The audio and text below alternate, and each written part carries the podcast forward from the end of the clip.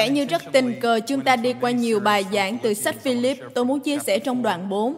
Xin Chúa Thánh Linh ban cho con sự chính xác và rõ ràng để nói lời Ngài. Nguyện lời Ngài ra từ miệng con nhưng đến từ tấm lòng của Ngài trong danh Chúa Giêsu. Amen. Philip đoạn 4 và tôi muốn liên kết sứ điệp này với những sứ điệp khác từ Philip đoạn 1. Tuần này tôi sẽ không kéo lê ai bằng xích trên sân khấu đầu. Đó là một kiểu khá tệ.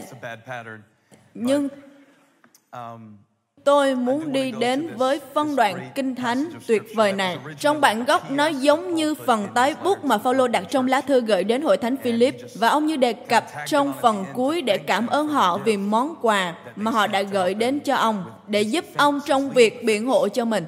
Và từ ngục tù ông đã viết thư Ông đầy sự vui mừng. Có vẻ hơi phi lý khi mà bạn đang ở trong tù nhưng lại vui mừng hay mất việc nhưng vẫn tin cậy Chúa và gọi Ngài là đấng chu cấp cho mình, hay là độc thân nhưng vẫn biết rằng mình không cô đơn, hay có thể những lúc sai lầm nhưng biết rằng Đức Chúa Trời thậm chí có thể sử dụng những điều đó để cuối cùng ban phước cho cuộc đời bạn, sử dụng bạn. Và tất cả những điều này đều được dạy trong sách Philip. Nhưng tôi tìm thấy mình trở lại trong phần này với phần tái bút, không chỉ là phần tái bút được dùng trong bức thư cổ, nhưng nó còn là một sự chuyển đổi trong cách nhìn sự việc Chúng ta sẽ nhìn thấy năng quyền trong việc chuyển đổi cách nhìn sự việc hôm nay. Philip đoạn 4 câu 10 đến câu 19. Tôi hiện rất vui mừng trong Chúa vì cuối cùng anh em lại quan tâm đến tôi. Tôi đã cười khi đọc phần này, kiểu như, cảm ơn tôi đã nhận được quà của các bạn, nó chỉ là vấn đề thời gian mà thôi. Tôi không nghĩ đây là phép lịch sự hay khi chúng ta nói về cách cư xử tốt. Cuối cùng thì tôi cũng đã nhận được món quà. Nhưng rồi ông làm rõ ràng hơn. Thật, anh em vẫn quan tâm, nhưng không có dịp bày tỏ. Tôi nói vậy không phải do thiếu thốn đâu, vì tôi đã học sống thỏa lần trong mọi cảnh ngộ. Hãy nói với người bên cạnh, tôi tốt, tôi hứa đấy. Tôi biết thế nào là thiếu thốn, thế nào là dư dật. Tôi đã học bí quyết để sống. Tôi không sinh ra là như thế. Lúc sinh ra tôi chỉ biết khóc mà thôi. Khi lên 2 tuổi tôi lại vô cùng ích kỷ, nhưng giờ tôi đã trưởng thành và tôi đã học cách để sống. Tôi đã học biết rằng bạn có thể than phiền nhưng nó chẳng mang lại điều gì tốt đẹp cả và người ta sẽ không thích bạn. Cho nên tôi đã học để sống trong mọi tình huống. Tôi biết thế nào là thiếu thốn, thế nào là dư dật trong mọi nơi, mọi tình huống. Tôi đã học bí quyết để sống dù no hay đói, dù dư hay thiếu. Tôi có thể làm được mọi sự nhờ đấng ban năng lực cho tôi. Tôi gọi đây là câu kinh thánh quốc tế nổi tiếng mạng xã hội. Bạn có thể thấy nó trên những poster trong các phòng tập trên khắp thế giới. Nhưng câu này có ý nghĩa sâu nhiệm hơn như thế về sự đầy trọn thánh linh của Đức Chúa Trời trong mọi hoàn cảnh. Tôi cảm thấy rất tuyệt hôm nay, tôi cảm thấy thư giãn và vui vẻ về sứ điệp này. Câu 14, tuy nhiên anh em góp phần giúp tôi trong cơn hoạn nạn là làm điều tốt đẹp. Hỏi những người thành Philip, chính anh em biết rằng trong giai đoạn đầu của tin lành, lúc tôi rời Macedonia, ngoài anh em ra, không một hội thánh nào dự phần vào việc chi thu của tôi. Chỉ có anh em đã giúp đỡ tôi và tôi sẽ không quên điều đó vì ngay tại Thessalonica anh em đã một hai lần gửi cho tôi những thứ cần dùng Nghe có vẻ hơi rối vì ông cứ nói tới nói lui. Lúc thì tôi không cần điều gì cả, nhưng rồi cảm ơn đã đáp ứng nhu cầu của tôi, nhưng mà tôi không cần gì cả. Và tôi như, ồ, Phaolô nếu ông không cần nó thì trả lại cho chúng tôi đi vì chúng tôi cần nó. Hãy xem, ấy không phải tôi mong đợi quà biếu, nhưng mong đợi kết quả tích lũy vào tài khoản của anh em. Tôi đã có đầy đủ và đang dư dật. Tôi đã nhận đầy đủ quà tặng của anh em từ Epaphroditus như một lễ vật tỏa hương thơm, một sinh tế được Đức Chúa Trời vui nhận và đẹp lòng. Và Đức Chúa Trời của tôi sẽ cung ứng mọi nhu cầu của anh em. Tôi tự hỏi nói Phaolô chỉ nói điều này với hội thánh Philip hay ông cũng nói thế này với chi hội Valentine, chi hội Toronto. Và Đức Chúa Trời của tôi. Thực tế thì tôi muốn các bạn hãy nói với người bên cạnh của mình, Đức Chúa Trời của tôi sẽ đáp ứng mọi nhu cầu của anh em. Và đây là phần quan trọng theo sự giàu có vinh quang của Ngài trong đấng Christ Giêsu. Bởi vì tôi không có điều mà các bạn cần và tôi không thể lúc nào cũng là điều bạn cần. Vì tôi còn có những nhu cầu riêng của tôi. Đó là lý do vì sao tôi luôn mệt mỏi vì người ta cứ muốn tôi đáp ứng nhu cầu của họ và tôi lại có quá nhiều nhu cầu của riêng mình. Nếu như bạn biết được nhu cầu của tôi nhiều bao nhiêu thì bạn hẳn sẽ để tôi một mình. Có bao nhiêu người trong các bạn muốn nói điều này với các con của mình nào? Ồ, không phải tôi đâu, tôi rất yêu các con của tôi. Chúng nó rất thích thú. Nhưng tôi nghĩ đây là câu bị hiểu lầm nhất trong cả sách Philip và tôi muốn dành thời gian với câu này hôm nay. Đức Chúa Trời của tôi sẽ đáp ứng mọi nhu cầu của anh em theo sự giàu có vinh quang của Ngài trong đấng Christ Giêsu. Chúng ta sẽ nghe câu này ở một góc độ khác trong sự hiện diện của Phaolô và tôi muốn chia sẻ với các bạn hôm nay về đấng đáp ứng nhu cầu. Có những điều mà bạn sẽ biết về người phối ngẫu của mình một cách rất nhanh chóng sau khi cưới nhau. Có những điều bạn sẽ biết ngay, có những điều sẽ biết theo thời gian. Tôi không bao giờ quên tuần trăng mật và tôi đã học biết rất nhiều về Holy vào tuần trăng mật của chúng tôi. Yeah, và tại hội thánh, hôm nay tôi muốn nói với các bạn là chúng tôi, chúng tôi có hai cá tánh hoàn toàn trái ngược nhau trong kỳ nghỉ. Khi cô ấy thư giãn, thì cô ấy im lặng và và trông rất chán nhưng khi tôi thư giãn thì tôi thích chơi. vài người sẽ nói là ngớ ngẩn vài người nói tôi là đáng ghét nhưng tôi gọi đó là vui vẻ. Và lý do mà tôi biết điều này rất thú vị trong mối quan hệ của chúng tôi là bởi vì tôi đã nghĩ cô ấy giận, tôi nghĩ cô ấy không thích hành trình của chúng tôi. Và tôi biết là mình không thể ở được trong phòng có ban công. Nhưng ít ra thì con tàu mà chúng tôi đi có tên là tàu công chúa và tôi rất tự hào về con tàu công chúa đó. Cô ấy cũng rất vui vẻ và cô ấy nói với tôi vài điều mà tôi chỉ vừa nhớ ra khi tôi chuẩn bị bài giảng này. Khi tôi nhảy lên nhảy xuống trên giường trong căn phòng nhỏ bé ở trên tàu ấy. Tôi cứ nhảy lên nhảy xuống, có lẽ còn muốn vật tay nữa và giả tiếng kêu của động vật. Cô ấy nhìn tôi và tôi đã nghe cô ấy nói thế này với các con của tôi nhưng đó là lần đầu tiên tôi nghe cô ấy nói anh có cần sự chú ý không? Và các bạn biết không, tôi muốn nói thật to lên rằng Yes, Holy. Vâng, anh cần sự chú ý của em, sự cảm mến của em, lòng thương của em. Anh cần tất cả. Bất kỳ thứ gì anh cần hết. Tôi không biết là mình cần điều gì. Một điều mà tôi biết ở tuổi 38 và tôi không biết trước đây là tôi thậm chí không biết mình cần gì. Đôi khi cô ấy như muốn làm một bác sĩ và cô ấy hỏi, anh đau ở đâu? Anh không biết, nó chỉ đau thôi. Và cô ấy lại hỏi, anh đau đầu kiểu gì? Ồ, cái kiểu mà nó đau ấy. Và rồi cô muốn biết tôi cần gì. Tôi cần gì. Và điều rất đáng buồn là ai đó thật sự yêu thương bạn và muốn đáp ứng nhu cầu cho bạn. Nhưng mà nếu bạn thậm chí còn không biết bạn thật sự cần gì thì làm thế nào thế gian này có thể biết điều bạn cần và đáp ứng những nhu cầu mà ngay cả bạn cũng không biết? Tôi có thể thấy là chúng ta có vài việc cần phải làm hôm nay đây. Bởi vì nhiều người trong chúng ta cũng hành xử như chúng ta không có nhu cầu gì cả. Tôi gần như đã nghĩ như thế khi Phaolô nói, tôi không cần gì cả, nhưng cảm ơn anh em. Nhưng ý tôi là tôi không cần và có vài người mà bạn thậm chí không thể khen họ hết lòng. Vì nó rất buồn cười khi bạn cố khen vài người. Họ khiến bạn cảm thấy rất ngượng nghịu. Đặc biệt là tại hội thánh, khi bạn khen một bài giảng tốt ô nó là bởi chúa đấy. Wow, nó không tốt đến như vậy đâu, mục sư. Nó chỉ tạm ổn thôi. Và khi chúng ta đến với đấng Christ, thường có những mong đợi, những mong đợi không thực tế rằng Ngài sẽ cắt đi những nhu cầu của chúng ta. Và Ngài không làm thế.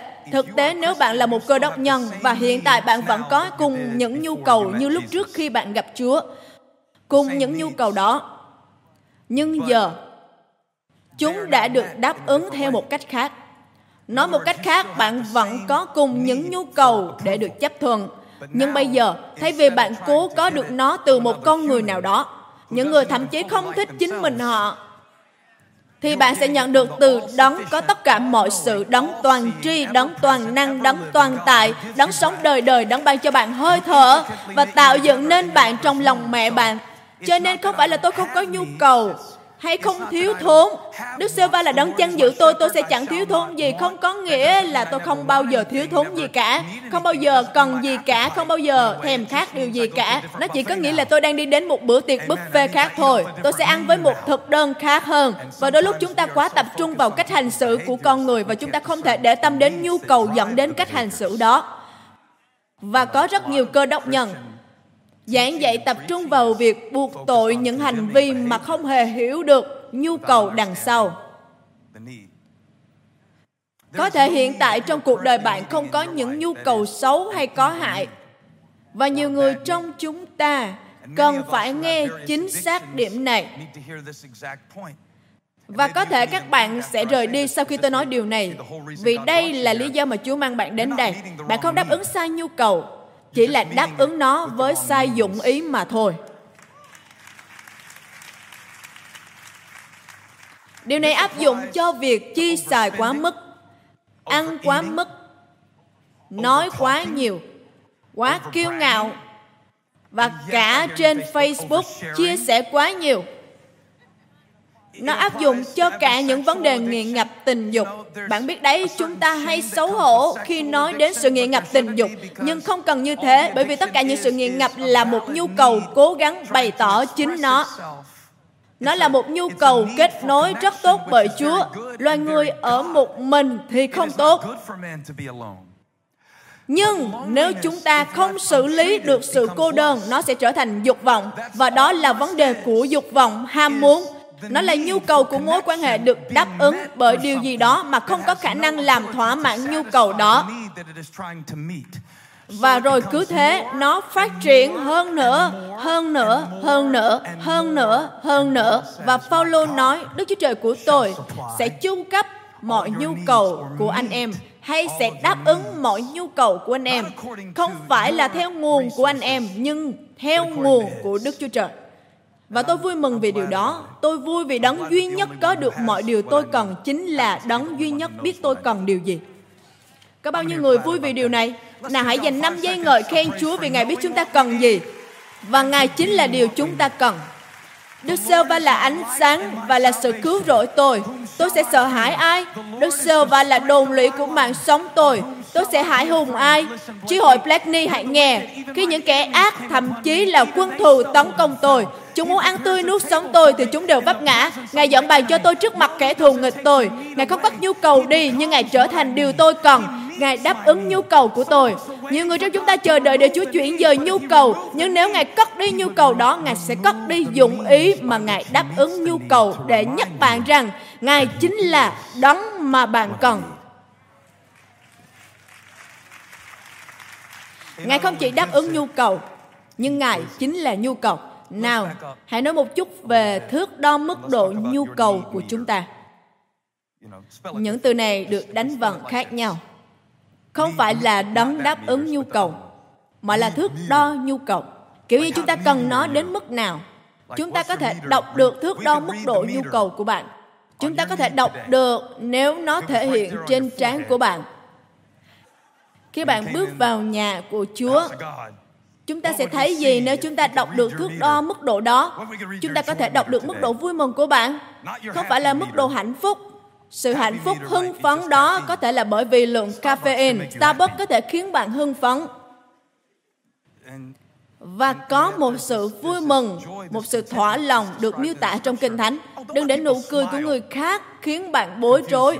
Bởi vì có những người có cấu trúc xương được lắp đặt như thế trên gương mặt họ Nhìn họ lúc nào cũng như đang cười. Nhiều người cũng có khuôn mặt hạnh phúc tự nhiên. Họ trông rất hạnh phúc, nhưng nó lại che đậy rất nhiều vấn đề. Đừng lo lắng về những điều đó. Tôi đang muốn nói rằng có những thứ chúng ta không thấy nó. Nếu chúng ta có thể thấy nếu bạn có thước đo đó ở trên trán của mình ngày hôm nay và chúng ta có thể thấy mức độ bình an của bạn như thế nào. Nó có thể ơ oh, hay nó giống như mức bơm xăng của cậu bé 16 tuổi, người đổ đầy xăng 5 đô mỗi lần. 5 đô một lần, 5 đô một lần, bấm một cái một lần, bấm thích một lần, bình luận một lần. Nếu chúng ta có thể nhìn thấy mức độ của chúng ta, tôi sẽ giúp các bạn hiểu chi tiết hơn vào tuần tới, nên hy vọng các bạn sẽ quay lại. Bởi vì đây là điều tôi đã học được. Khi chỉ số vui mừng đang ở mức thấp thì thường là bởi vì chỉ số đặc quyền đang ở mức cao.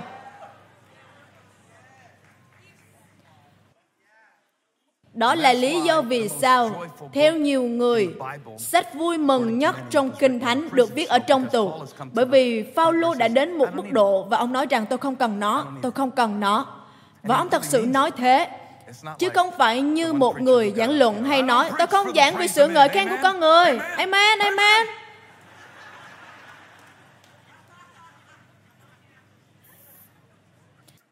Ông đã thật sự, thật sự tìm thấy nơi của sự tự do khỏi những điều ông nghĩ mình xứng đáng được nhận và một khi ông được tự do khỏi những điều ông nghĩ mình đáng được nhận và những điều ông mong đợi, ồ, oh, điều này thật tuyệt. Chúa vừa cho tôi điều này cho buổi thờ phượng đặc biệt này. Tôi không nói điều này những lúc khác. Khi ông được giải phóng tự do khỏi những điều ông mong đợi, ông có thể đón nhận được những gì ông cần. Và đôi lúc những điều chặn chúng ta khỏi việc đón nhận những điều mình cần chính là những thứ mà chúng ta mong đợi mình sẽ có được. Và khi nó không xuất hiện như những gì chúng ta mong đợi, chúng ta không thể nhận lãnh những gì chúng ta cần. Tôi có thể đi sâu hơn một chút về điều này không? Được chứ? Ok. Hãy xem công vụ đoạn 16. Nếu bạn có thể tìm thấy trong Kinh Thánh hoặc xem trong điện thoại, tôi có một bản chiếu dự phòng cho các bạn trong trường hợp các bạn ra khỏi nhà và không đem gì cả. Chúng ta sẽ nối tiếp với sứ điệp trước và kết nối sứ điệp về đôi lúc Đức Chúa Trời dùng những từ không trong cuộc đời chúng ta. Và tôi biết những từ yes, vâng, nghe hay hơn. Nhưng đôi lúc từ không lại quan trọng hơn.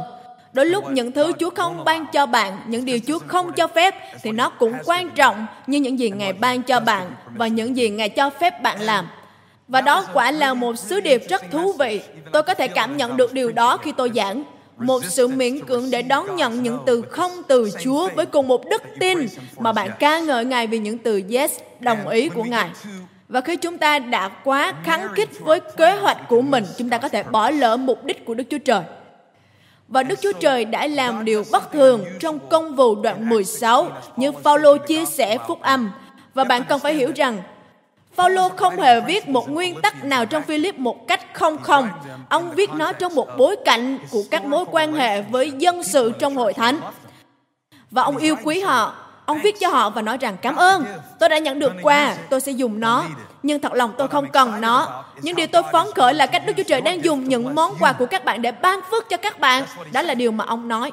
Và ông quay trở lại lúc đầu khi họ gặp nhau. Có bao nhiêu người trong các bạn thấy rằng nhiều người trong cuộc đời bạn không hề hiểu đúng về bạn bởi vì họ không biết về tình trạng hoàn cảnh của bạn nào. Họ mong đợi bạn tiến xa hơn trong vài lĩnh vực, nhưng bạn như nếu anh chị biết tôi đang làm tốt cỡ nào như hiện tại. Ý tôi là bây giờ tôi còn nói bậy, nhưng trước đây tôi đã từng đánh người nữa đấy. Và tại sao tôi lại nghĩ chúng ta thường hiểu sai Philip đoạn 4 câu 19 là bởi vì chúng ta đem nó ra khỏi văn cảnh và tôi muốn cùng tìm hiểu với các bạn vài điều hy vọng nó không quá buồn chán. Nhưng một điều mà tôi rất thích ở các bạn là các bạn để tôi trải một cái nền khi tôi giảng dạy và tôi không cảm giác bị áp lực biểu diễn khôi hài gì để giúp các bạn tham gia. Tôi nghĩ chúng ta cần xem nhanh qua để hiểu được lời tuyên bố hùng hồn này. Đức Chúa Trời của tôi sẽ cung ứng mọi nhu cầu của anh em theo sự giàu có vinh quang của Ngài. Tôi đang rất buồn, nhưng mà câu kinh thánh này nghe hay quá, cho nên tôi sẽ hô thật to. Đó là bởi vì chúng ta không hiểu được ý nghĩa. Chúng ta không hiểu được ý nghĩa.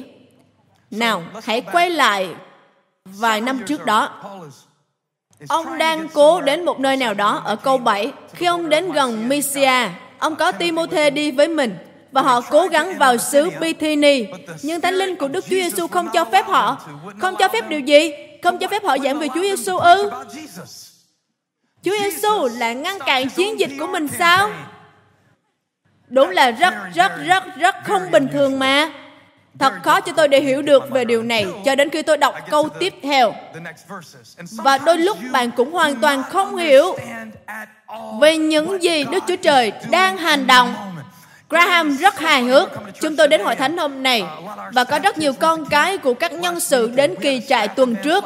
Chúng tôi có một buổi họp mặt nhân sự tuần trước và tôi chia sẻ với các nhân sự cả cuối tuần một sự kiện dành cho gia đình. Và Graham phải đóng vai Joseph trong một vở kịch của kỳ trại. Nên thằng bé nhớ hết cả câu chuyện về Joseph trong cựu ước và họ gửi cho tôi video của thằng bé té trên đất khi vợ của Potiphar buộc tội Joseph Vợ của Potiphar gọi là Holifer và bà cáo buộc ông tội hãm hiếp. Graham ngồi dưới đất và hát lên, không, tôi không làm thế. Và rồi thằng bé nói, bà có nghĩ khi Kinh Thánh nói rằng Đức Chúa Trời ở cùng với Joseph, bà nghĩ là Joseph sẽ ngã như vậy lúc đó sao? Tôi không biết. Kinh Thánh không nói ông ngã như thế nào. Kinh Thánh chỉ nói từ việc này đến việc kia. Nhưng bạn không thể nào biết Chúa đang thực sự làm gì cho đến khi Ngài đã hoàn thành và bạn không thật sự biết mình cần gì cho đến khi bạn có được những gì mình muốn và nhận thấy rằng nó không như những gì bạn đã nghĩ. Và Phaolô muốn đi đến châu Á, ông bị chặn. Phaolô muốn đi đến Mysia cũng bị chặn. Và ông đã hành động mà các bạn cần phải học tập khi bạn không biết mình phải làm gì. Thay vì về nhà, ông bước vào một nơi của sự chờ đợi chủ động. Có nghĩa là Chúa ơi, con không chỉ chờ Ngài làm điều gì đó, nhưng con chờ đợi chính Ngài. Giống như chúng ta không thường gọi là người phục vụ, nhưng gọi là người hầu bàn. Con đang chờ đợi Ngài. Ngài muốn con làm gì trong thời điểm này đây? Con đang cầu nguyện cho một công việc mới, nhưng con đã rất tốt trong công việc cũ này. Có vẻ như các bạn không muốn tôi giảng nhỉ? Tôi cầu nguyện để các con của tôi hành xử tốt hơn, nhưng tôi lại không làm gương về cách hành xử mà tôi muốn chỉnh sửa đó bằng việc cứ la lối tức giận với chúng, trong khi tôi muốn chỉnh sửa cơn giận của chúng. Tôi đang chủ động chờ đợi và nơi đó là Troas. Kinh Thánh chép, khi họ không thể vào Mysia, họ xuống Troas. Đây là một nơi của sự chuyển tiếp, một thành phố bổ trợ. Một bên là Tiểu Á và một bên là châu Âu. Chúng ta sẽ đi đâu đây? Đức Chúa Trời đang làm gì đây? Tôi không biết, nhưng tôi sẽ không về nhà. Tôi không biết nhưng tôi sẽ không bỏ cuộc. Tôi không biết nhưng tôi sẽ không đánh mất trọng tâm. Tôi không biết nhưng tôi sẽ không tuyệt vọng. Tôi không biết, ý tôi là tôi nghĩ đó là Chúa. Tôi nghĩ vậy và tôi đã chuyển đến Charlotte. Tôi chuyển đến Raleigh hay chuyển đến Winston. Và tôi có ý tưởng này, kế hoạch này. Nhưng mục đích của Đức Chúa Trời vĩ đại hơn kế hoạch của tôi. Cho nên tôi đang ở tại một nơi. Tại một nơi để lắng nghe tiếng của Chúa. Và Chúa phán với Phaolô tại nơi đó.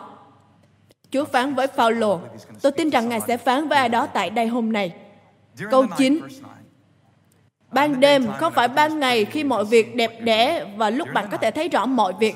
Ban đêm, đây là một chủ đề trong Kinh Thánh. Có những việc vĩ đại mà Chúa sẽ bày tỏ cho bạn lúc bạn không thể nhìn thấy bằng đôi mắt thường của mình. Là lúc bạn không thể cảm nhận với những cảm xúc của mình, không thể hiểu bằng tâm trí của mình. Ban đêm, Paulo thấy một khải tượng về một người một người đàn ông Macedonia. Đây là một khu vực lớn ở châu Âu với những con người chưa được nghe về phúc âm. Có rất nhiều người Do Thái ở Macedonia, nhưng không có nhiều người tin và đương nhiên là không có hội thánh. Và giờ tôi đã hiểu vì sao Chúa nói không với Phaolô. Bởi vì Chúa biết nhu cầu thực sự là gì. Có người hoạch định kế hoạch ở trong lòng, nhưng Đức giê va sắp đặt các bước của người. Đức Chúa Trời có một mục đích và bạn có một kế hoạch. Và đôi lúc Ngài phải để một cái qua một bên để đạt được cái còn lại. Tôi đang giảng vào lòng của bạn hôm nay đấy. Cố giúp bạn nhìn thấy khải tượng mà Phaolô đã thấy. Một người Macedonia. Cái gì của Macedonia? Một người của Macedonia đứng và nài xin ông Xin ông qua Macedonia cứu giúp chúng tôi. Phaolô đang tìm kiếm một cơ hội và Đức Chúa Trời bày tỏ cho ông một nhu cầu. Liệu có thể không khi bạn đã cầu nguyện hỏi Chúa cho một cơ hội và Chúa lại bày tỏ cho bạn trong một hình dạng của một nhu cầu vô cùng lớn. Liệu bạn có sẵn sàng đón nhận rằng có thể cách mà Chúa phán với bạn trong thời điểm này không phải là những gì bạn cảm nhận không phải là những gì bạn suy nghĩ và thậm chí không phải là những gì bạn muốn khi bạn đang cố làm rõ về cuộc đời mình và người khác phải hành động ra sao sự việc cần phải như thế nào có bao giờ bạn đến một điểm như Phaolô nói rằng con không biết điều con thật sự cần là gì Con cần Ngài dẫn dắt con Chúa ơi. Hãy cùng nói, dẫn dắt con Chúa ơi. Tôi không muốn nương dựa vào sự hiểu biết của tôi. Tôi cần Chúa dẫn dắt tôi. Tôi không cần phải nương dựa vào những gì tôi nghĩ là tôi cần. Bởi vì tôi nghĩ mình cần điều này, nhưng thực ra tôi lại cần điều khác. Đó là cách mà chúng ta đã tăng cân khi chúng ta kết hôn. Tôi nghĩ tôi cần một cái bánh Oreo. Nhưng mà tôi thì thật sự cần phải tập thể dục hơn. Đôi lúc chúng ta nghĩ rằng mình cần thức ăn, nhưng thực ra chúng ta cần nghỉ ngơi. Đôi khi chúng ta nghĩ mình cần một người khác. Nhưng điều chúng ta thật sự cần là cầu nguyện và cầu hỏi Chúa giúp tâm trí chúng ta đúng đắn. Đôi lúc chúng ta nghĩ mình cần người khác đối xử khác hơn, Nhưng chúng ta thật sự cần nhìn vào họ, Chứ không phải họ chỉ là những cái cây xanh trái cho chúng ta hái, Nhưng họ là những mảnh đất để chúng ta gieo trồng. Và Đức Chúa Trời phán với Phaolô, Ngài như nói, con muốn cơ hội ư? Và nó đây Và nó ở trong hình dạng của một nhu cầu. Đức Chúa Trời đang cố dẫn dắt các bạn thông qua nhu cầu của các bạn. Và Đức Chúa Trời của tôi sẽ đáp ứng mọi nhu cầu của anh em. Như thế nào? Với một nhu cầu. Ngài là Đức Chúa Trời. Ngài đáp ứng nhu cầu bằng một nhu cầu. Ngài tốt hơn là Christian Mingo. Ngài là đấng kết nối. Ngài tốt hơn là những chiến dịch nông dân hay nông dân cơ đốc. Và Đức Chúa Trời trong công tác đáp ứng nhu cầu bằng nhu cầu Niềm vui của bạn gần đây có giảm sút không? Sự tập trung của bạn có bị giảm sút không? Có phải thước đo mức độ của bạn chỉ toàn là nhu cầu, nhu cầu, nhu cầu, nhu cầu? Có thể lắm Chúa sẽ bày tỏ cho bạn một nhu cầu mà bạn có thể đáp ứng để rồi bạn có thể nhìn thấy mình đã có gì mà vẫn chưa sử dụng đến. Từ đây cốt truyện trở nên phức tạp hơn. Phaolô như Chúa xin ban cho con cơ hội, ban cho con khôn ngoan, ban cho con. Bạn biết chúng ta hay cầu nguyện, Chúa ơi xin cho con, cho con, cho con, cho con, cho con, cho con, cho con, cho con, cho con ân điển sự thương xót cho con. Chúa ơi, con không thích bài hát đó, xin cho con, cho con, cho con, cho con, cho con, cho con. Và Phaolô không có một bằng cớ nào cho thấy ông cầu nguyện như thế. Nhưng nếu tôi ở vị trí của ông, tôi sẽ cầu nguyện, Chúa ơi cho con, cho con, cho con, cho con.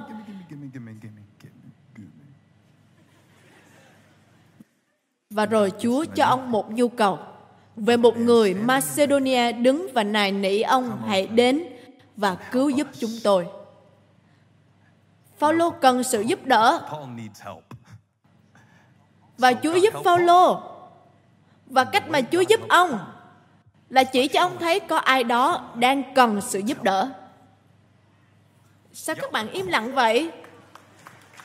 Hay các bạn muốn tôi lại nói và Đức Chúa Trời của tôi sẽ đáp ứng mọi nhu cầu của anh em. Phaolô không nói thế về chính mình.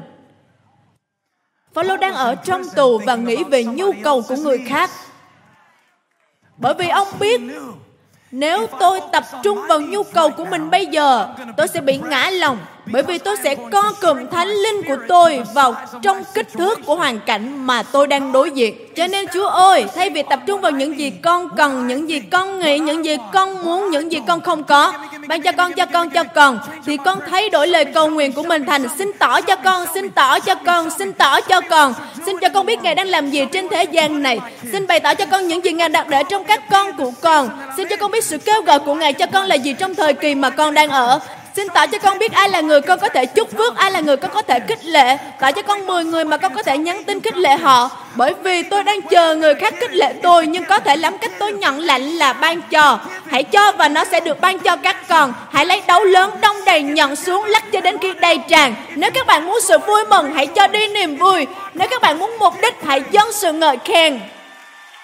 Hãy ban cho nếu các bạn muốn có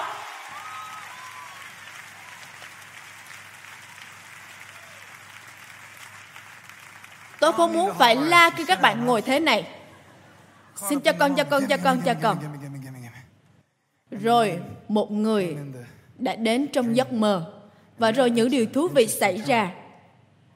Ai thích những chi tiết nhỏ trong Kinh Thánh nào? Chúng ta sẽ đi chậm và chỉ ra trong Kinh Thánh. Khi bạn đọc chậm và không còn đọc lướt, bạn sẽ kinh ngạc vì sự sống động của Kinh Thánh.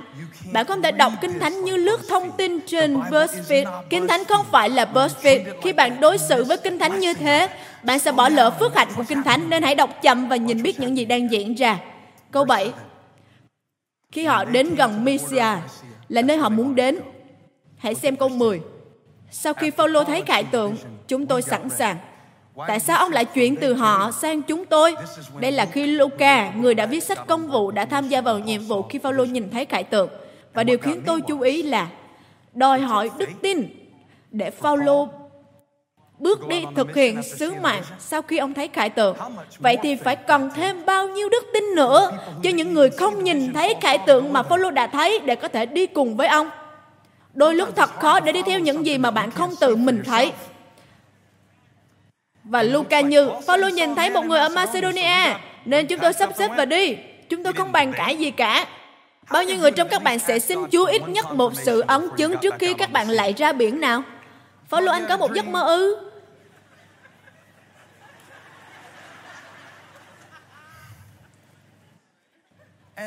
Và tôi nghĩ có một phước hạnh trong việc vâng phục ngay tức thì, nhìn rõ việc và ban cho. Tôi không hiểu được những người mà tôi đã gặp họ nói, tôi đã đến hội thánh được 4 năm rồi. Vậy anh chị có phục vụ không? Không. Có ở trong nhóm nào của hội thánh không? Không. Có mời thân hữu không? Không. Tôi không hỏi là họ có dân hiến không, bởi vì câu đó rất cá nhân. Và thật kỳ quặc khi hỏi như thế. Nhưng rồi họ lại nói, hãy cho tôi biết nếu anh cần bất cứ thứ gì nhé. Và tôi như, anh chị có đến không? Có thấy những con người mà Chúa đem đến mỗi tuần không? Anh chị có nhìn thấy những người họ đến hội thánh, có nhìn vào mắt họ không? Anh chị có thấy cách mà Đức Chúa Trời đã hiệp một hội thánh này không? Từ những hoàn cảnh tình trạng khác nhau. Không chỉ màu da, nhưng thậm chí là hệ thống tín ngưỡng, hệ thống tư tưởng. Và cách Đức Chúa Trời là trọng tâm của chúng ta trong đấng Christ. Trong một nền văn hóa mà chưa bao giờ chia rẽ nhau như thế này, các bạn không thấy nhu cầu sao? Mùa gặt đang ở đây, nhưng con gặt thì ít. Ý bạn là gì khi hỏi tôi có cần gì không? Nó ở ngay trước mắt các bạn đó. Hãy đi và hành động. Hãy xây dựng hội thánh đi.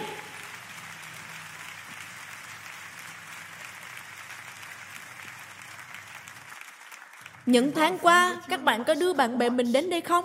Có mời ai đến đây không? Chúa sẽ không đáp ứng nhu cầu của các bạn mà không có sự tham gia của các bạn đâu. Ngài sẽ đáp ứng nhu cầu của bạn thông qua tấm lòng sẵn sàng đáp ứng nhu cầu cho người khác của các bạn. Tôi muốn dành cả đời còn lại để giảng như thế này. Để giúp chúng ta thấy rằng Đức Chúa Trời của tôi sẽ đáp ứng mọi nhu cầu của anh em theo sự giàu có của vinh hiển Ngài. Phaolô nói điều này sau khi ông cảm ơn hội thánh Philip vì họ đã đáp ứng nhu cầu của ông. Ông nói rằng khi anh em đáp ứng nhu cầu của người khác, Chúa sẽ đáp ứng nhu cầu của anh em.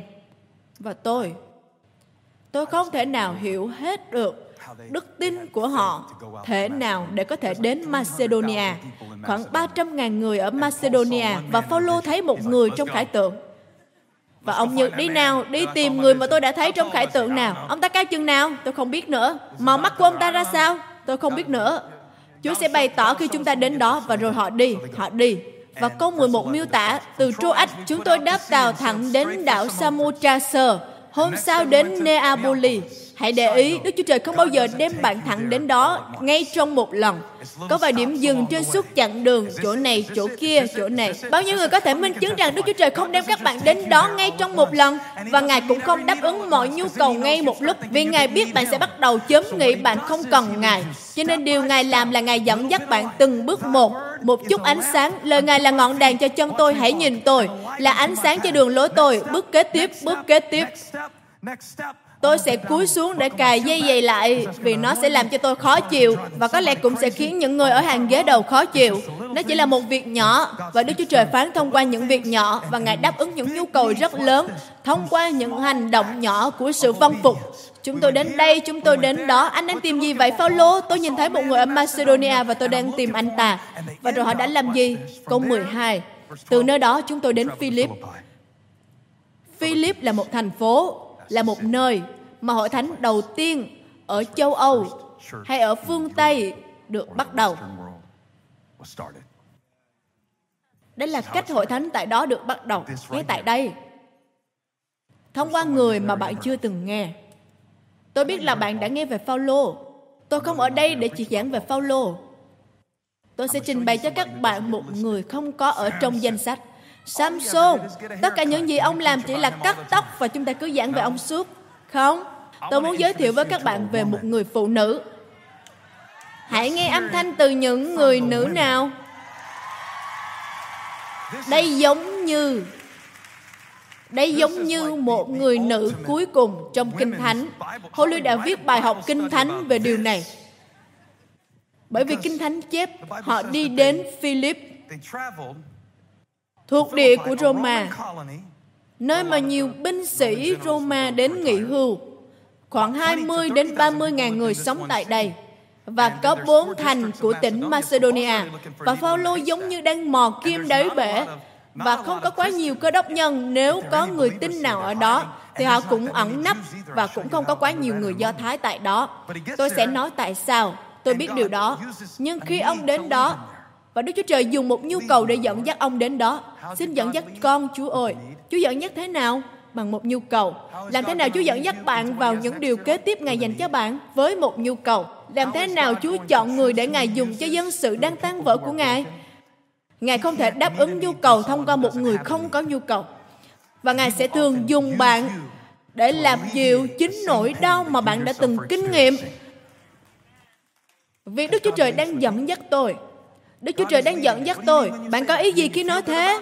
Bạn nói thế vì cảm thấy tốt à? Chúa Giêsu lên thập tự không phải vì cảm thấy tốt. Thực tế Ngài còn cầu nguyện lạy Cha nếu có thể được xin cất chén này khỏi con. Con không muốn làm, con không cảm giác gì để làm cả, nhưng xin dẫn dắt con. Nếu như đây là điều họ cần để được cứu chuộc, thì hãy làm nó đi. Nếu Ngài còn con tại Philip, con đã muốn đi đến Mysia, con muốn đi đến châu Á, con muốn kết hôn, con không muốn ở trong hoàn cảnh này, con không hề thích nó bây giờ. Nhưng Chúa ơi, xin dẫn dắt con và bày tỏ cho con biết nhu cầu và dẫn dắt con bước qua trũng của bóng chết. Đức Chúa Trời là lãnh đạo của tôi không có nghĩa là tôi sẽ không trải qua điều gì cả.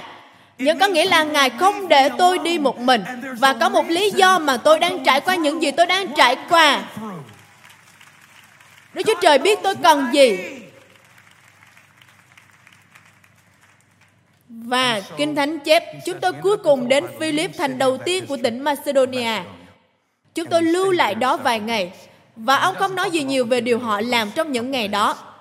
Tôi tự hỏi, bạn làm gì khi bạn đến Philip có 20, 30 ngàn người ở đó, và bạn chỉ thấy một người trong khải tượng. Bạn đi ra ngoài và tìm người đó à? Hay, tôi mơ thấy một người, bạn có phải là người đó không? Bạn sẽ làm gì? Một lần tôi với Buck đi công việc hội thánh và Buck là nhân sự. Anh ấy đã phục vụ Chúa gần 8 năm này. như chúng tôi đã là bạn từ thời đại học và chúng tôi trong chuyến đi công việc Chúa. Cậu ấy là một người vui tính, nhưng trong cậu ấy không như thế. Cậu ấy nhắc tôi về một chàng trai có mặt trong chuyến đi của chúng tôi. Anh chàng này nhìn rất chân chất đồng quê, không phải kiểu của Montclair.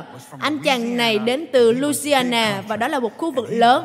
Và anh ta bước vào nói chuyện với tất cả mọi người. Cậu ta có một câu nói mà tôi vẫn không biết nó có nghĩa gì. Khi chúng tôi đã sẵn sàng vào buổi sáng, chúng tôi hỏi, cậu đã sẵn sàng chưa? Cậu ta trả lời, chờ tôi một chút. Và rồi gì đó tôi không hiểu được. Và tôi phải nói, làm ơn, hãy nói lại lần nữa. Và cậu ấy nói, nếu các anh chờ tôi, các anh sẽ bị phanh lại. Thật ra thì tôi vẫn không hiểu được ý anh ta. Dù tôi có nghe được điều anh ta nói, nhưng tôi đã hồi tưởng lại khi soạn bài giảng này. Lúc đó chúng tôi ở trạm xăng. Trong nhóm cũng có một cậu bạn tên Clint đến từ Australia. Và lúc đó cậu ấy không có mặt vì cậu ấy đi đến một nơi khác. Thế rồi một chiếc xe buýt đầy người đến và anh chàng đồng quê tôi sẽ gọi anh chàng đó là Bob. Phòng trường hợp cậu ấy cũng xem video và cậu ấy hiện tại là mục sư. Bob bước lên xe và nói với mọi người và chẳng ai hiểu được cậu ấy nói gì. Cậu ấy bước vào và nói, các bạn đến từ đâu vậy? Họ trả lời, từ Australia anh bạn. Và cậu ta rất thích. Cả chiếc xe toàn người nước ngoài.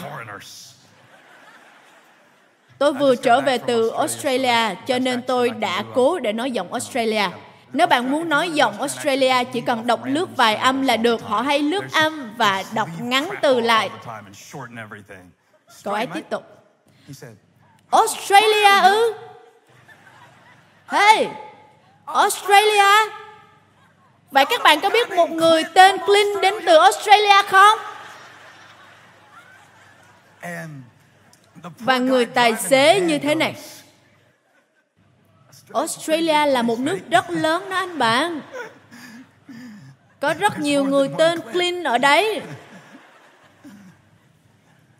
Và Macedonia là một nơi rất lớn. Paulo thấy khải tượng nhưng ông không quá chắc chắn.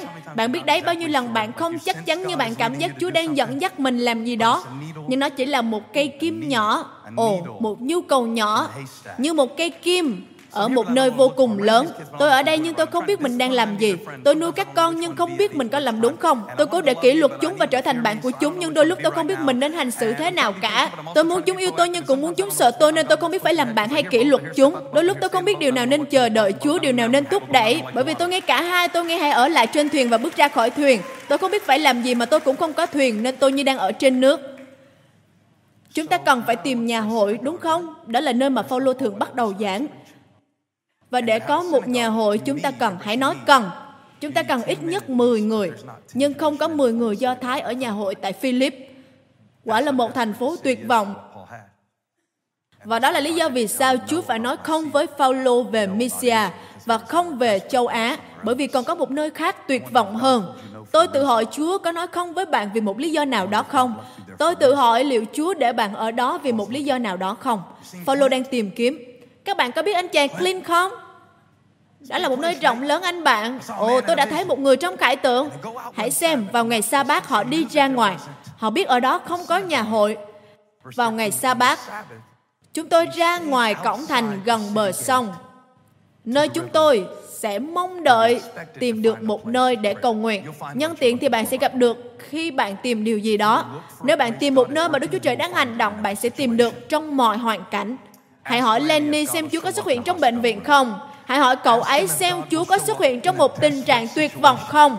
Chúa sẽ xuất hiện trong buổi điều trần của bạn. Chúa sẽ xuất hiện trong thời điểm bạn phá sản. Chúa sẽ xuất hiện trong tình trạng hôn nhân ly dị của bạn. Chúa Ngài sẽ xuất hiện trong một tấm lòng tan vỡ.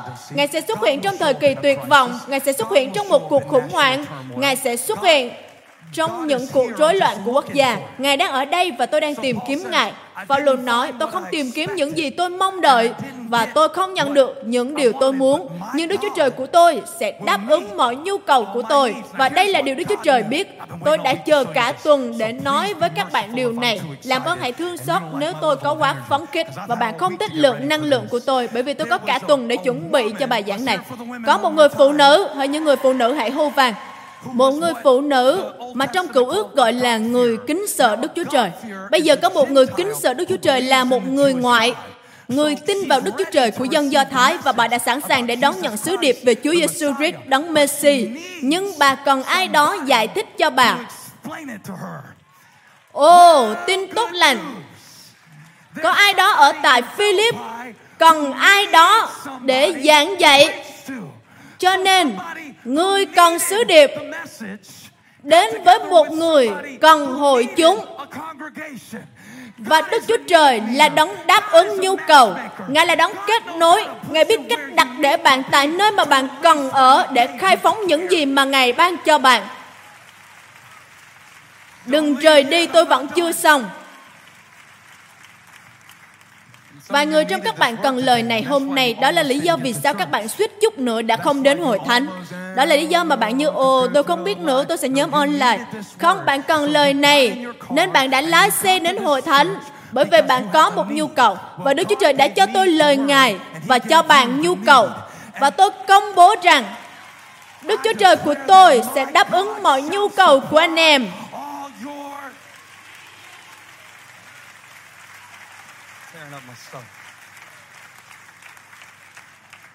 Kinh Thánh chép, Chúng tôi mong đợi tìm được một nơi để cầu nguyện, nhưng tôi cá là họ không hề mong đợi như thế này. Chúng tôi ngồi xuống và giảng cho các phụ nữ đang ngồi tại đó. Phaolô đã thấy gì trong khải tượng? Một người đàn ông. Một người từ Macedonia. Nhưng ông đã thấy gì khi ông đến với nhiệm vụ của mình? Người phụ nữ Đức Chúa Trời sẽ không hành động theo cách mà bạn đã nghĩ. Nó không cảm giác như bạn nghĩ, nó cảm giác ra sao. Ngài sẽ không hành động thông qua những người mà bạn nghĩ là Ngài sẽ làm. hay những con người mà bạn muốn Ngài hành động, vì sau đó bạn sẽ thờ phượng họ chứ không phải Ngài không có nhà hội, hãy tìm một nơi của sự cầu nguyện. Đó là nơi mà họ có thể hiệp lại. Họ có thể sẽ làm ở bên sông. Nào, hãy đi ra bờ sông. Hãy đi đến nơi mà chúng ta sẽ không tìm điều mình muốn. Nhưng chúa sẽ cho chúng ta điều chúng ta cần. Tôi có thể học kinh thánh với JJ nhanh một chút không? Lần tới, khi bạn giảng, tôi muốn các bạn hãy giảng phần tiếp theo. Hãy giảng từ trong các vua nhất đoạn 17. Hãy giảng từ người đàn bà quá Sadepta. Elise cần thức ăn, bà cũng cần thức ăn. Ngài sai một người có một nhu cầu đến với một người có một nhu cầu. Khi vị tiên tri đến Ông nói với người bà quá, hãy đáp ứng nhu cầu của tôi. Bà nói, không, ông hãy đáp ứng nhu cầu của tôi. Và rồi Elise nói về điều mà chúng ta cần phải học. Khi bà đáp ứng nhu cầu của tôi, thì Đức Chúa Trời sẽ đáp ứng nhu cầu của bà. Nghe có giống Philip đoạn 4 không? Đức Chúa Trời của tôi, tôi đã nhận được quà anh em gửi, đồ anh em chu cấp, và bây giờ Đức Chúa Trời của tôi sẽ đáp ứng nhu cầu của anh em. Bởi vì anh em đã không còn suy nghĩ quá nhiều về nhu cầu của bản thân mình và tập trung vào nhu cầu của người khác. Đức Chúa Trời của tôi sẽ đáp ứng mọi nhu cầu của anh em. Và có một người phụ nữ mà chúng ta cần đưa vào danh sách. Thật tốt khi nói về Daniel, thật tốt khi về Noe, cơn say của ông, việc đóng tàu. Nhưng cũng hãy nói về Lydia. Bởi vì bà là một trong những người lắng nghe. Luôn luôn có ai đó đang lắng nghe. Bạn không bao giờ biết ai đang lắng nghe. Bạn thấy tôi giảng hôm nay như đang chiến đấu với điều gì đó. Bởi vì tôi không bao giờ biết ai đang lắng nghe. Tôi không biết ai đang lắng nghe. Và tuần này, có một người rất nổi tiếng nhắn tin cho tôi về sứ điệp mà tôi đã giảng. Một trong các con của tôi như, ô thật ngầu quá đi thật ngầu bạn không biết ai đang lắng nghe đâu nhưng có thể hôm nay chúa không nói về sự nổi danh cho nhiều người tại đây có lẽ có ai đó tại đây và tôi sẽ không bảo các bạn phải giơ tay, nhưng nếu tôi làm thế, 90% các bạn sẽ không bao giờ nghe bài giảng về Lydia. Nhưng nếu nó không phải là bà, thì sẽ không có hội thánh ở Philip. Việc ai đã lắng nghe cũng quan trọng như việc ai đã giảng dạy. Và chúng ta cần phải quên đi nền văn hóa của sự nổi danh này và ngừng nghĩ rằng Chúa chỉ dùng những người có một lượng theo dõi nào đó hay những người đạt đến một độ cao nào đó trong mắt của loài người. Chúng ta không phải đều là Phaolô Tôi không phải là Phaolô, bạn không phải là Phaolô, nhưng có một người nữ tên là Lydi và Chúa đã tỏ cho tôi thấy tuần này khi tôi nghiên cứu bài giảng rằng con có một hội thánh đầy những Lydi, vài người nam và người nữ, những người thấy mình không đáng kể, họ thấy mình không hứa hẹn, nhưng họ chính là phần còn thiếu.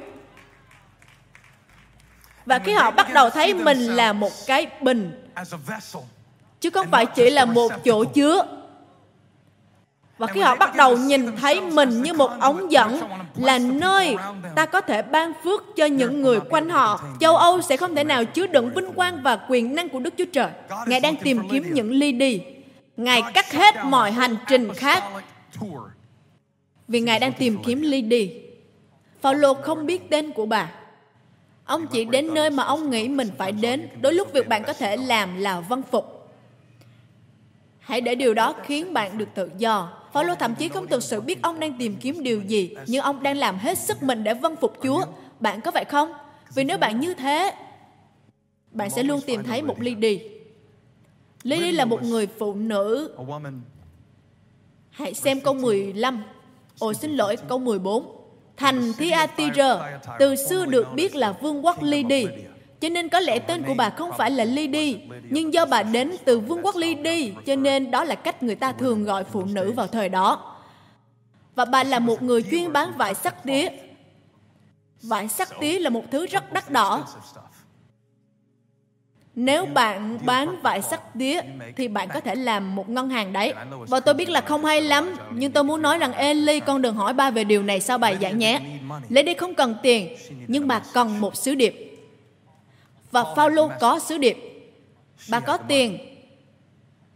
Và khi nhu cầu của ông chạm đến nhu cầu của bà, thì hội thánh ở phương Tây được khai sinh. Bởi vì Đức Chúa Trời là đấng đáp ứng nhu cầu. Nhưng Ngài không đáp ứng nhu cầu mà không có sự tham gia của dân sự Ngài. Ngài dùng chúng ta Có một xu hướng trong các nhà thờ lớn, họ hay nhìn xung quanh và tự nói, tôi không nghĩ ở đây cần tôi. Và rồi bạn lại quá tập trung vào mình. Bài giảng hôm nay thế nào? Ồ, hơi lâu một chút. Thế à? Một sư giảng gì vậy? Về vài người ở Philip ấy mà. Tên của họ chắc là là Xin cho con, cho con, cho con, cho con. Cho con, cho con. Nhưng có một sự chuyển đổi nhận thức, thay đổi cách nhìn. Phaolô nói, Đức Chúa Trời của tôi sẽ đáp ứng mọi nhu cầu của anh em. Ông nói, tôi không cần tiền, nhưng các bạn cần sứ điệp. Và Phaolô xuất hiện. ly đi thì ngồi đó. Ông nhìn thấy một người đàn ông trong khải tượng nhưng lại thấy một người phụ nữ bên sông. Đức Chúa Trời bày tỏ theo cách Ngài muốn bày tỏ. Thông qua những sự thất vọng, đôi lúc là thông qua những việc tưởng như là giảm sút, thông qua những con người không mong đợi, một người bán vải sắc tía, bạn là một người thờ phượng Đức Chúa Trời hay là người kính sợ Chúa. Bạn rất gần, bạn biết đấy, có nhiều người trong cuộc đời bạn rất gần với vương quốc Chúa. Họ đang chờ đợi ai đó, sẵn sàng đồng hành với họ. Có những con người trong cuộc đời bạn rất cần sự hiện diện của Đức Chúa Trời và Chúa đặt bạn vào trong cuộc đời của họ. Và bạn là một phần của hội thánh. Tại nhiều chi hội chúng ta vẫn còn nhiều chỗ trống. Hỏi các bạn, hãy đem ai đó đến hội thánh tuần tới. Chúng ta sẽ được lấp đầy.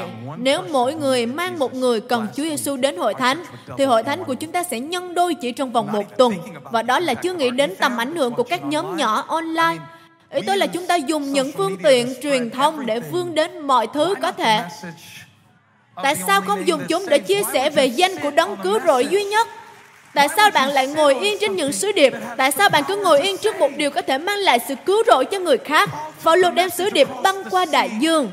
Và đôi lúc, tôi thật gánh nặng vì chúng ta đến đây chỉ để được đáp ứng nhu cầu cho riêng mình. Và chúng ta không nhận được bởi vì Đức Chúa Trời không đáp ứng nhu cầu cho bạn khi bạn chỉ nghĩ về nhu cầu của cá nhân mình. Bạn cần phải vượt ra khỏi chính mình, vượt ra khỏi những thói quen tục lệ truyền thống, vượt ra khỏi sự mong đợi của mình, ra khỏi đặc quyền cá nhân.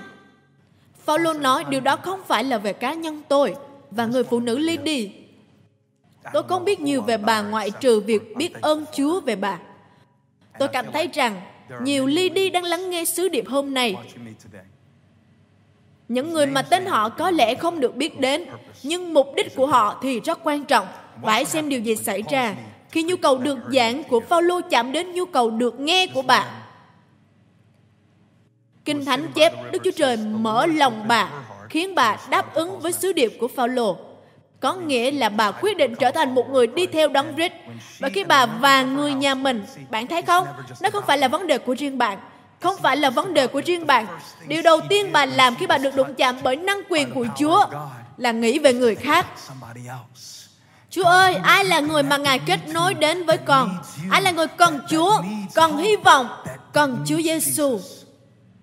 Và tôi thích những điều được chép. Sau khi bà và nhà mình nhận phép báp tem là những người gần gũi với bà, bà mời chúng tôi đến nhà. nếu các ông xét tôi là một người tin Chúa, xin hãy vào và ở lại nhà tôi, rồi bà ép mời chúng tôi.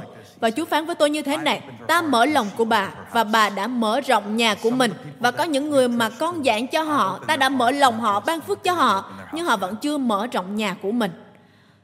Họ ở trong một hội thánh lớn và chỉ suy nghĩ về cá nhân, nhu cầu của cá nhân.